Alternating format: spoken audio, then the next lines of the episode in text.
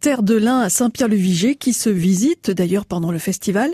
Laurent Cazenave y travaille. Merci de nous accueillir chez vous. Terre de lin, c'est une coopérative usine. Euh, on fait la coopérative, donc c'est un ensemble d'agriculteurs. Il y a 650 agriculteurs qui se sont regroupés pour créer cette coopérative.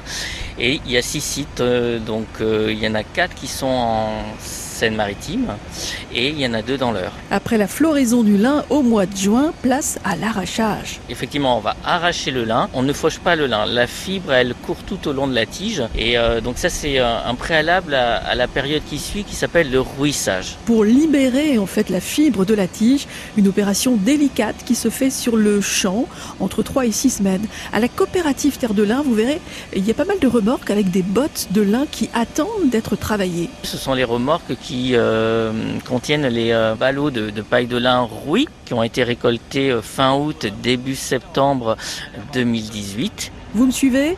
On y va dans l'usine. Et il se passe quoi là, Laurent, avec les, ballots? Alors là, nous sommes à l'entrée de la ligne de teillage, c'est-à-dire la première opération pour l'extraction des fibres. Donc là, les rouleaux, ils vont être d'abord déroulés pour en faire une nappe de, de tiges de lin rouille régulière avant ensuite d'avoir une action de broyage qui va écraser la, paille, euh, la partie euh, ligneuse de bois. Et ensuite, il va y avoir des, lames qui vont venir racler cette paille, l'enlever pour récupérer la fibre à la fin de la ligne. Alors ici, nous sommes euh, au niveau du peignage dans l'usine. Donc c'est la deuxième transformation qu'on va faire sur la fibre de lin. On va reprendre le lin taillé qu'on vient de voir tout à l'heure. Et là, on va le peigner comme si on se peignait les cheveux euh, pour vulgariser. On va diviser les fibres et ensuite on va euh, euh, passer d'une longueur de la fibre qui est naturellement autour de 90 cm à un ruban continu qu'on arrête au bout d'un kilomètre avant de partir en filature. Notre lin normand part ensuite bien loin pour être transformé.